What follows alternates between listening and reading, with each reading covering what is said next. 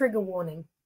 This episode may discuss one or more of the following topics violence, death, including that of people of Indigenous descent, war, abuse, medical issues, self harming behaviour, eating disorder behaviour or body shaming, drug and alcohol addiction, sexual activity, hate speech or strong abusive language, discrimination, and stereotypes.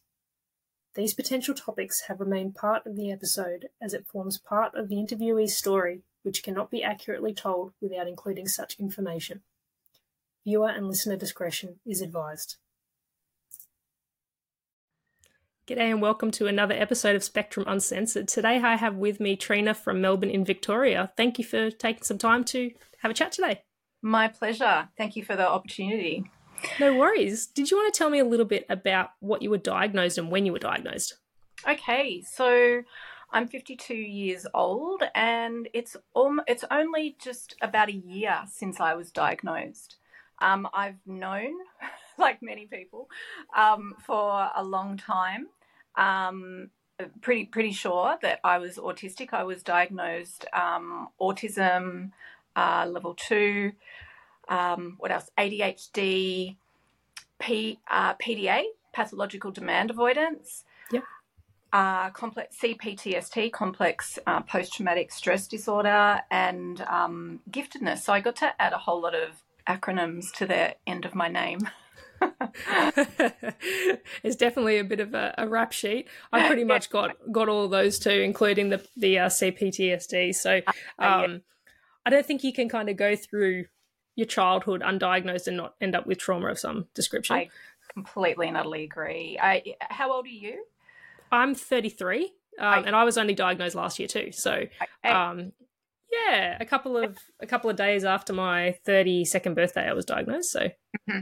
yeah, yeah, yeah. I mean, obviously, I had the benefit of being diagnosed earlier than you in uh, the grand scheme of life. But uh, I will yeah. say, when I when I looked at your um your profile and you said 52, I'm like, no, she's not. I feel it. So, but um, so how does your disabilities um affect your day to day? Uh, every moment of every day is affected by being neurodivergent. There's not a second that isn't. Um, so for me, it's like I'm experiencing an enormous amount of data. There's an enormous amount of information that's coming to me from the external world, from my own internal experience all the time. And then the I'm experiencing that that data, you know, like physically, so sensations in my body, like tingling or pressure or tension. And then I'm experiencing the sheer amount of that data on an emotional level. Like my emotions are really big. You know, it, joy is really big and sadness is really big. My partner came home from work the other day and he walked in the door and I was crying snot tears everywhere. He's like, "Do I need to be worried?" I said, "He said, is it Grey's Anatomy?" And I said, "Yeah, yeah, it's Grey's Anatomy." and um, and he's like, "Okay," and then just got on with you know cooking dinner, and um, so that's the emotions. And then on a thought level. Um, that data is kind of coming in and being received on a thought level here, here, here, here, here, here, here, everywhere, right? So that sheer amount of data the receptivity of that data, and then the gathering and compiling together and the processing of that data on all those different levels, the resources required to do that are enormous. And just like, I don't think that, and unless you've experienced it yourself, you can truly understand the sheer amount of resources that go into just existing and trying to prioritize all that information too i find like you, you you're trying to work out what's most important to kind of process first and it's it's practically impossible. It's just like i've had a few people describe it as like um, bees in your brain like constantly buzzing around and it's just chaos. And that's i don't know it's just there's no real other way to describe it except chaotic and intense. Yes, exactly. And then you find yourself, you know, in social interactions and you, all this data's coming to you, right? And it's and people, you know, throughout my life have said to me so many times, "You're too intense," or "You overthink things," or "Don't take things so personally." Um, but I can't help it. It's like I can't switch down the way that my body receives this data and this sensory input all the time, and then the challenges that I have with, um, you know, the the sensory processing of all that information. Um, it's like trying to tell me not to have an arm when I have an arm. Like yeah. it's ridiculous. And but you know the effect that that has on your sense of self and your self worth and your self esteem is, you know, why uh, people like you and I end up with, you know, CPTSD um, because of that denigration of the essence of, you know, what our true experience of life is. Um, yeah, so in those social situations when I'm talking to somebody, and sometimes words in sentences from a person don't arrive in straight lines, there's a word yep. here and a word there and a word here, and I'm quickly trying to put them into the right order so that I can then understand what is actually being said to me at the same time of picking up on all these micro cues that are taking place in their body and then putting all that together and then kind of trying to make sure that the wrong words don't come out of my mouth, right? Because yep. um, that the, the, the, that what's socially acceptable here because you know I'm noticing all these micro things and um, you know that that becomes a, a challenge. And and you know I'm it, it's not to say that every single moment of my life is horrible or terrible. That's not my point. It's just that the managing of my resources has to be meticulous for me to function as a everyday person. And so if something happens, for instance, like somebody turns up late to something, like the dysregulation that I feel through my body on every single level the thought level, what's going on, what's happening, da, da, da, da, um, the emotional level might be rage. Um, and the um, the physical sensations that I'm having, kind of trying to quickly regulate that together so that um, I don't just completely and utterly collapse and fall apart into nothing, into a pool of water, um, and just disintegrate into ash, you know, um, is um, is huge. And then it'll be, yeah, but you know, Trina, I was only twenty minutes late or something. It's like uh, that's going to take me quite a while to recover. And now I'm standing here trying not to cry uh, because I'm stressed and I'm worried about how I'm going to do all the stuff that I have planned for the rest of the day. Yep. Because that knock on effect. Exactly, the knock on effect, because I've used way more resources than I had planned I was most likely going to need for this particular task. Yep. Yeah.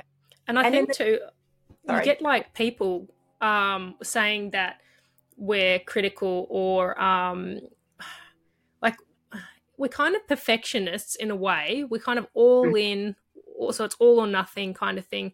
But we just want it to work. We want systems to work. So we get kind of like that labeled with that, oh, you know, they're uh, they're rude or abrupt or um, you know, and yeah, we do have that no filter problem.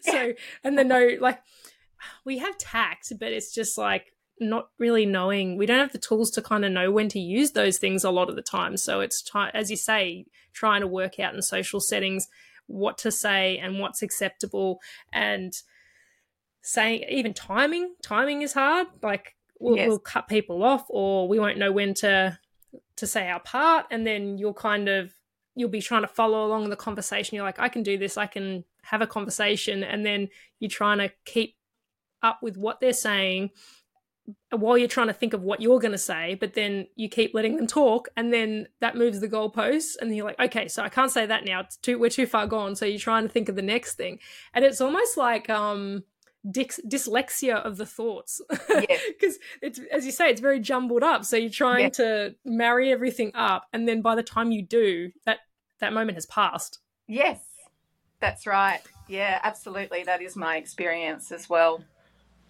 Yeah, mm. and I think uh, like, do you feel like you you've got friends and stuff that are neurodivergent too, or a mixture of both? Um, the friends that I'm close to, that I am closest to at the moment, are definitely have um, aspects of neurodivergence. Um, and then I, for instance, am meeting a couple of friends tomorrow, and I've only literally just told them. Um, yep. I I'm very discerning about who I come out to and when I come out. Um, yep. My own protection, and um, so I do find that I jive much more easily with the neurodivergent people. I've recently joined a neurodivergent um, meetup group, which is a fortnight, yeah. And yep. I was there last Friday, and it was it, it was really enjoyable actually because you know we we, we speak on you know fun kind of uh, more superficial level for instance like somebody was saying you know my coworkers think i'm weird because when i go uh, and get lunch and I order a hamburger, I ask that there be one piece of lettuce on top of the bit, the bottom bit of bun, and then that has to be dried properly if you wouldn't mind. And then if you can put the this on, the other piece of lettuce up there, and then the and he said, and they think I'm weird, and everyone just went, no, that's like, yeah, we, we totally understand. That's normal. Um, it's liberating. I my, exactly. I have my yeah. own that, and then so this level right down to the depths of you know some of the the more existential pain that you're dealing with um, you know personally and interpersonally on a day-to-day level and just being in a group of people that can go from here to here to here to here to here to here to here to here keep up with you. Not you not have to feel so self-conscious about it. And um and yeah I, I find that quite enjoyable. And you've got permission to stim there should you need to. Um, you know one of the things that i find uh, you know a pathological demand avoidance. So the sheer amount of demands in this world is overwhelming um, and whether you know the demand might be something like having a shower like the oh, i'll go you know days um, I'm not going to say how long I would go. I get like, what you're um, saying. Yeah, and um, and just the demand to not stim. You know, um, I do a lot of verbal stimming, and um, I do a lot of movement stimming and uh, m- moving my body around. This morning I went and got coffee, and I was standing there waiting for my takeaway coffee, and I was dancing. And um, nowadays, I let myself do that kind of stuff, and um, I guess my my sense of self is such that I can hold myself through. Not always, but a lot more easily. I can hold myself through the fact that it's uncomfortable for other people what I'm doing, um, and just focus on the fact of how comfortable it is for me.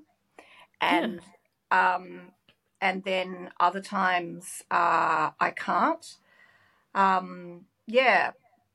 So I just completely went off track then. Into, no, that's all right. Yeah. I, I like that. Yeah, I I didn't realize how much I was stimming until I was mm-hmm. diagnosed. And mm-hmm. I do a lot of that vocal stimming. So I'll just mm-hmm. start singing about random things. Like I'll just like I'll, I'll try. All of a sudden, my life will just become a musical, and I'll be singing about a sandwich I'm making or something. I have so many musicals. I put musicals on for my dog, my partner. I make. I sit them down as an audience, and I do a complete production. And I look my partner in the eyes so intensely, and I make him hold my stare. Yep. And at the end of it, he always says to me, "It was the look on your face that was so deeply." disturbing. It was like, yeah, well, that's the thing is like I've realized that a lot of my eccentric kind of aspects of my personality are stims and things like yes. I'll do the same thing. I'll dance around and um especially when I'm happy, like it's almost like the happy flapping kind of thing. Um yes. that my son does a lot of that. But it's just interesting and it's nice. It's so empowering and liberating when you just embrace yourself as yes. as who you are and I guess what you are in a way. But Um, but yeah, it, it is hard, and I really appreciate you actually coming and chatting because it must be a big thing for you knowing that this is going to be distributed. You were saying that you are very selective with who you normally would tell. So, um, mm. but I find like it is, it's very liberating when you just lay it out all out on the table because I've, I've found like it's very scary in the beginning and you're worried that you're going to lose people and lose friends and things like that. But I've kind of gotten to that place now where it's like, if I lose them, they weren't for me anyway. Um, like all my friends are neurodivergent for sure. So, yeah. I'm trying to find more of a neurodivergent community. So if there's anybody out there that lives in Melbourne and that wants to um, connect, I'm really open to that. Um, yep.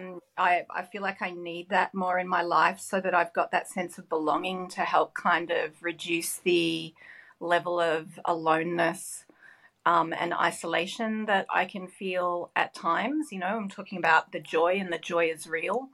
Um, and then those other um, places of, you know, uh, I don't know if you experience this too, Jamie Lee, but I'll go through periods where I'm like, I'm not autistic.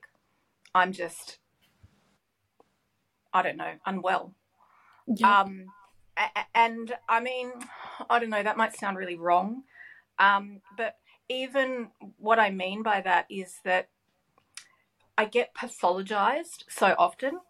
Yeah. So um, I'll be expressing my experience of the world, and people go, and people will think that maybe um, I'm looking to solve a problem. I'm not. I'm just expressing my my experience of the world, and then it'll be like, oh well, you know, what you can do to make sure that doesn't happen or this doesn't happen is that you should be doing more of this, or maybe you should be doing that.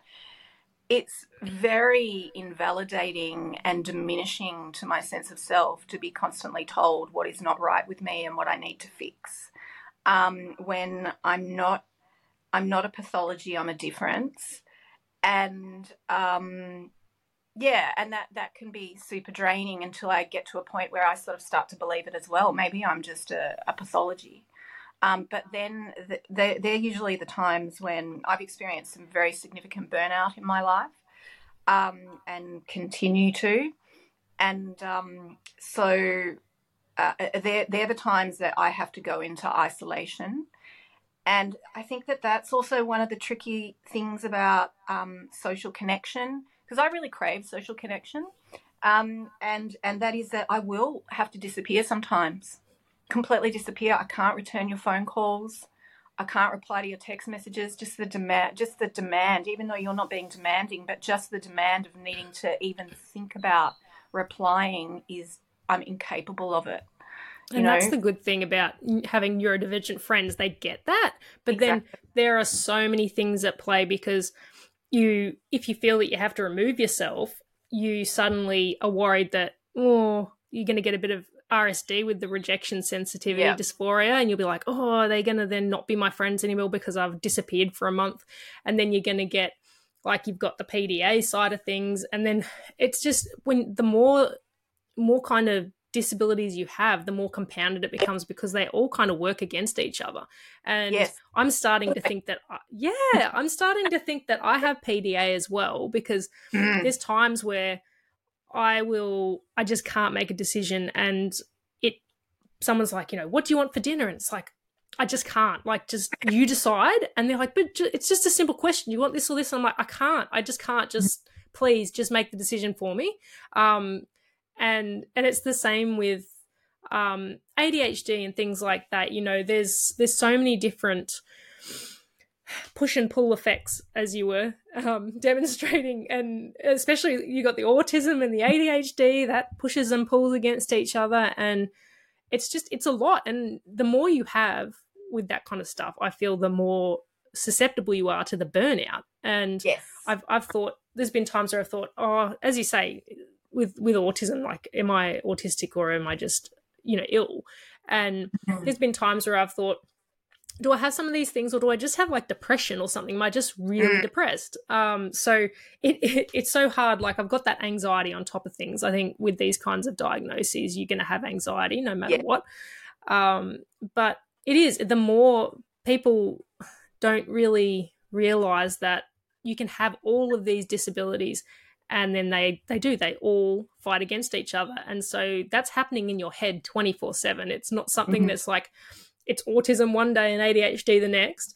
Um i mean you, there's moments where you feel like you're on top of the world and that without these disabilities you wouldn't have these extra kind of superpowers of like hyper focus like when you're hyper focused it's like wow this is amazing. I'm just like on top of the world and i could do anything. And then and then you dive. And then it's like no i can't. How do i come out of that focus? Like and if somebody pulls me out of that focus when i'm in a hyper focus i can be extremely angry. Um, yep. because how am i going to get back into that flow again? Um, and um, my hope, my hyper focus means that my capacity to work because I work a job that is my special interest yep. um, means that the special interest com- allows me to be able to hy- hyper focus in many ways. Um, yes, it's very hard for me to focus on something I'm not interested in. Um, and I'm just like, I feel like a machine that's just like when I see this here and see that there and here and da da da, and it's so dynamic and it can be really enjoyable. And at times it feels like I'm being instead of me sort of like sitting at the center of that and kind of owning that, I'm being kind of like dragged along by that, and it feels um, incredibly depleting. Um, but yeah, yeah, uh, exactly. There are aspects to the autism and the ADHD, and there's different diagnoses that give me and I think like um the you know nowadays you know I do get depressed and um but I I have you know I've been in this body for 52 years now um witnessing my experiences uh, gathering knowledge and wisdom from those experiences, my highs, my lows, and my in betweens to gather a kind of working knowledge of how to be me and survive. And um, and the fact that I've survived, I count as one of my greatest achievements. And at times, I've not only survived, I've thrived. Um, and um, I, I, count that as an achievement because there's many times where survival has felt like it's never going to happen. You know, yeah. I'm never going to actually make it through this moment to the next moment. It's not possible and that's usually when depression hits. Yep. And um, I feel like I've become relatively good, and I've invited you know my closest friends and my family to help me out with this. To yeah. you know when when I am depressed versus when I am burnt out, etc., so that I can manage with the right accommodations and the right support and the right tools. And then coming back to that idea of pathologizing, like when I first met my partner um, about 11 years ago now, um, he really gave me permission to just be myself. And, you know, right from the very, he's a pre- pretty intense person himself and um, is, you know, had his own struggles in his life, so isn't afraid of intense emotion and yep. intensity and, and intense experiences, right? like many other people I've encountered are, and so I have to zip it, um, yep. and you know, hang out more on the surface to make everybody else comfortable. But um, yeah, is that he really gave me permission to just go for it, just be you, Trina. And at first, he he would want to try and problem solve me if I would crash. He'd want to try and problem solve me. But then after a while, he found that the best thing he could do would be take care of the um, a, a, grand majority of the demands in my life, even though he wouldn't use this language. Make me dinner, um, and hold the edges, and just hold the space because I, I'm not. I'm, you know, I, I have a certain amount of wisdom and I'm not stupid and yeah. I know how to deal with me. And if I don't know, then I've got quite a bit of resources to go to nowadays. That's the thing. I think a lot of people treat it as incompetence, and that's where where trouble begins. Yeah. Is it's you're not incompetent. You're just having a moment, and the moment will pass. It just can't, we can't say when, but um, it it is. It's you do get depressed, and you have your really low lows and your high highs, and life is all ups and downs. So that's not that doesn't really fly with us. Like we just like to be, you know, on the level plane, nice and routine. Um, but as I say, comorbidities um, also prevent that from occurring. You've got the autism routine, but then you've got the impulsivity of ADHD. So it's just like it's a bit of a mess. But um, but it sounds like at least you've got some good supports in place, and it sounds like you've got a really fantastic partner who does just embrace all that you are, which is what everybody uh, neurotypical otherwise neurodivergent mm. or otherwise wants in their life so it's it is it's all about finding those supports and and having people that give give you that ability to go okay i'll let you carry me through for a little bit so mm. it's it is very very important and um you were saying your career so that mm-hmm. that did that kind of stem from do you feel like obviously you were only diagnosed last year but mm-hmm. um, and you've been doing your career a lot longer but do you feel like it's kind of been you've chosen that through influence of that potential neurodiversity at the time? Do you feel like it yeah, kind totally. of was like your calling as a result? Yeah totally. I mean you know i, I have um as well as all you know those those different neurodiverse diagnoses i have other health diagnoses. And um, i think that that's fairly common you know like autoimmune diseases and so forth um, in people with neurodivergence um, I have many personal theories around that. I think a lot of it's to do with the the consumption of resources and the inability to be able to build those resources up as fast as you're using them, and yep. then the effects that has on the body physiologically, mentally, and emotionally. And, um, you know, I was finding myself with physical symptoms that I would go to the doctor and uh, I just kept being put in these boxes that didn't fit. And it was very dislocating and distressing. And um, I have a wonderful GP who I'm super grateful for. She's actually really supported me right throughout my life. Um, and then um, I ended up getting some acupuncture for um, endometriosis. Yep. And I found that really helpful. And then I was wanting to change careers. I was in my early 20s. I kind of hit this point where I realized that I had no idea who I was, yep. that I was a collection of these different ideas of who I thought I should be, but there was no substance in there, and it was yep. very distressing. Distressing, and it was like an existential breakdown. I can relate and, to that. It's just yeah, mask after mask, and you yeah, don't know what's real anymore. Exactly, and so yep. I went and I studied um, traditional Chinese medicine at university and got my degree and uh, psychicness runs in my family. So I then, um, as I was practicing, I Chinese medicine. I put my hands on acupuncture points and I'd pick up all this information from people. And um, there, there's definitely a level of my neurodivergence that's involved in that, but it's not entirely my neurodivergence. I'm not sure, like. Um, some of the giftedness is involved in that, and some of it is just, you know, biological um, from you know my my genetics i think and um, so now i work as a psychic spiritual healer but i kind of i ended up going in that direction because i just wasn't getting the understanding about what was going on for me and how it all fitted together. Yeah. and um, and then i was able to get more understanding from that and i was able to improve my quality of life um, by um, reducing some of my symptomology and having more tools to manage um, my my symptoms uh, physically, mentally, and emotionally. And one of the things that actually um, drove me to get a formal diagnosis was because I actually work with quite a few uh, neurodivergent kids.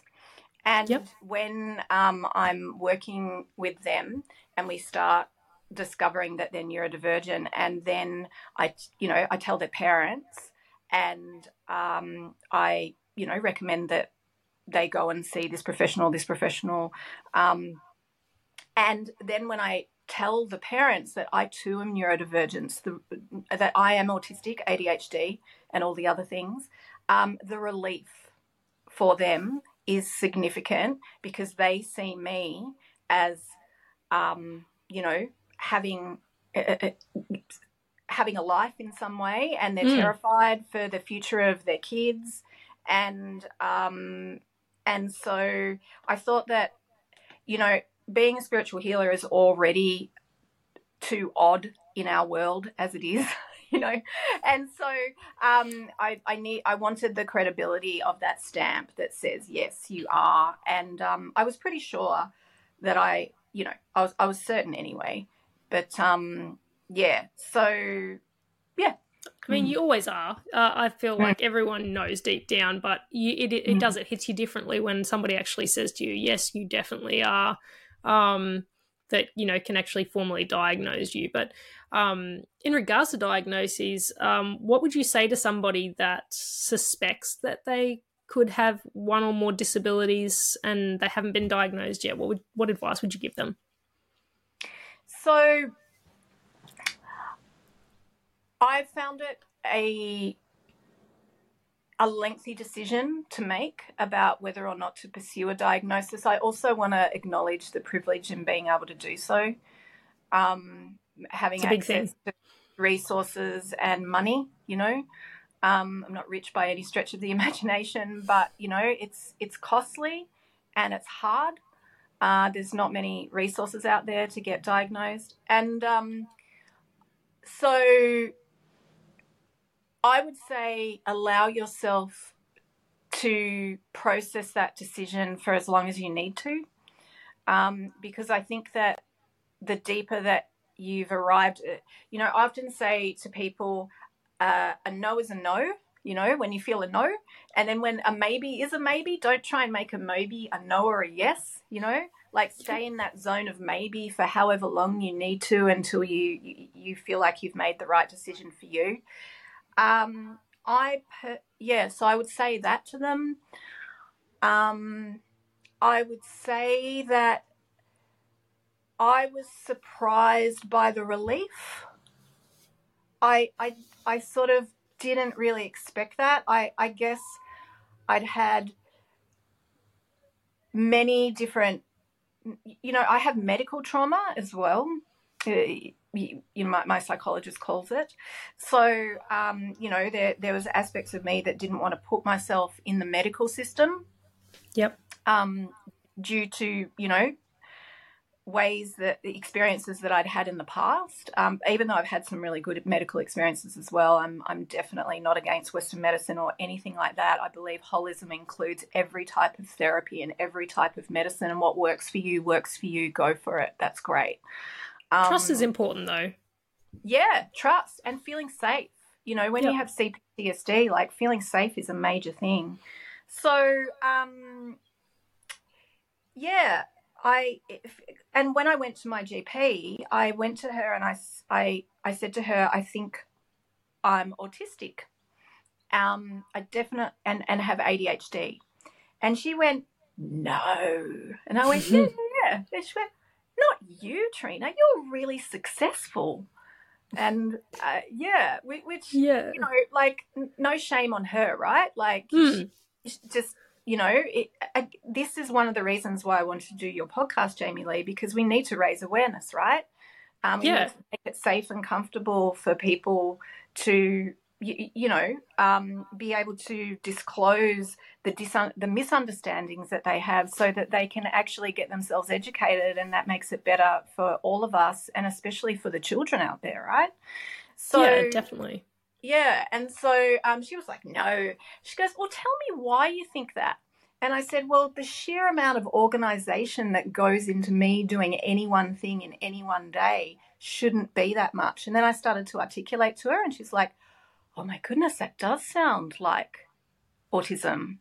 Um, and that bit does sound like ADHD. I'm just a very effective masker, right? Yeah, and women are generally, and it, it most mm. of it's going on in our heads, so no one can see it. yeah, exactly. I mean, I wouldn't reveal, I didn't, you know, reveal all that stuff to people. And when I've revealed it to other professionals, uh, in the past they've put me in some boxes that don't suit me and sent me down treatment um, paths that have that have utterly failed. Yep. Um, so you know that was scary. Um, and yeah, and so then she set me up with somebody, and I got the diagnosis. And then when I did get that diagnosis, there was a level of uh, like you know I cried quite a bit. Yep. Feel quite emotional saying like yeah because It's a grieving process.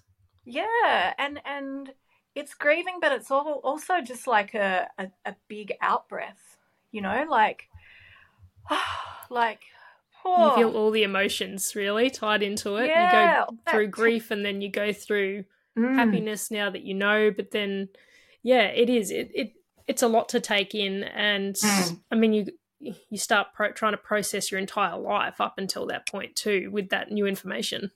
yeah everything kind of goes through a reorganization in inside Yes. it's like oh yeah that bit oh yeah that bit makes sense or oh yeah that bit that bit makes sense You Yes. Everything reorganizes inside of you like somebody shifts all the books on the bookcase and then you're like ah yeah right. And i think that the ultimately it it was a boost to my sense of self and my self-esteem and i'm i'm i'm personally glad that i did it. So therefore i would say if you're considering getting a diagnosis um, yeah make the decision that's right for you um, work through whatever you need to work through so that um, you know you're not re-traumatizing yourself you're you're building yourself up you know yeah mm. I love that. Yeah, definitely got to take care of yourself and, and Mm. kind of got you know support yourself through that kind of process and that journey. But thank you so much um, for your time and coming in and chatting to me. It's been an absolute honor to get to know you and have a chat. I love Thank meeting everybody. I've, I haven't come across a single person that isn't awesome. So, and I don't expect to because we all are. but thank you so much. my pleasure thank you very much for doing what you're doing Thank you. Take care. bye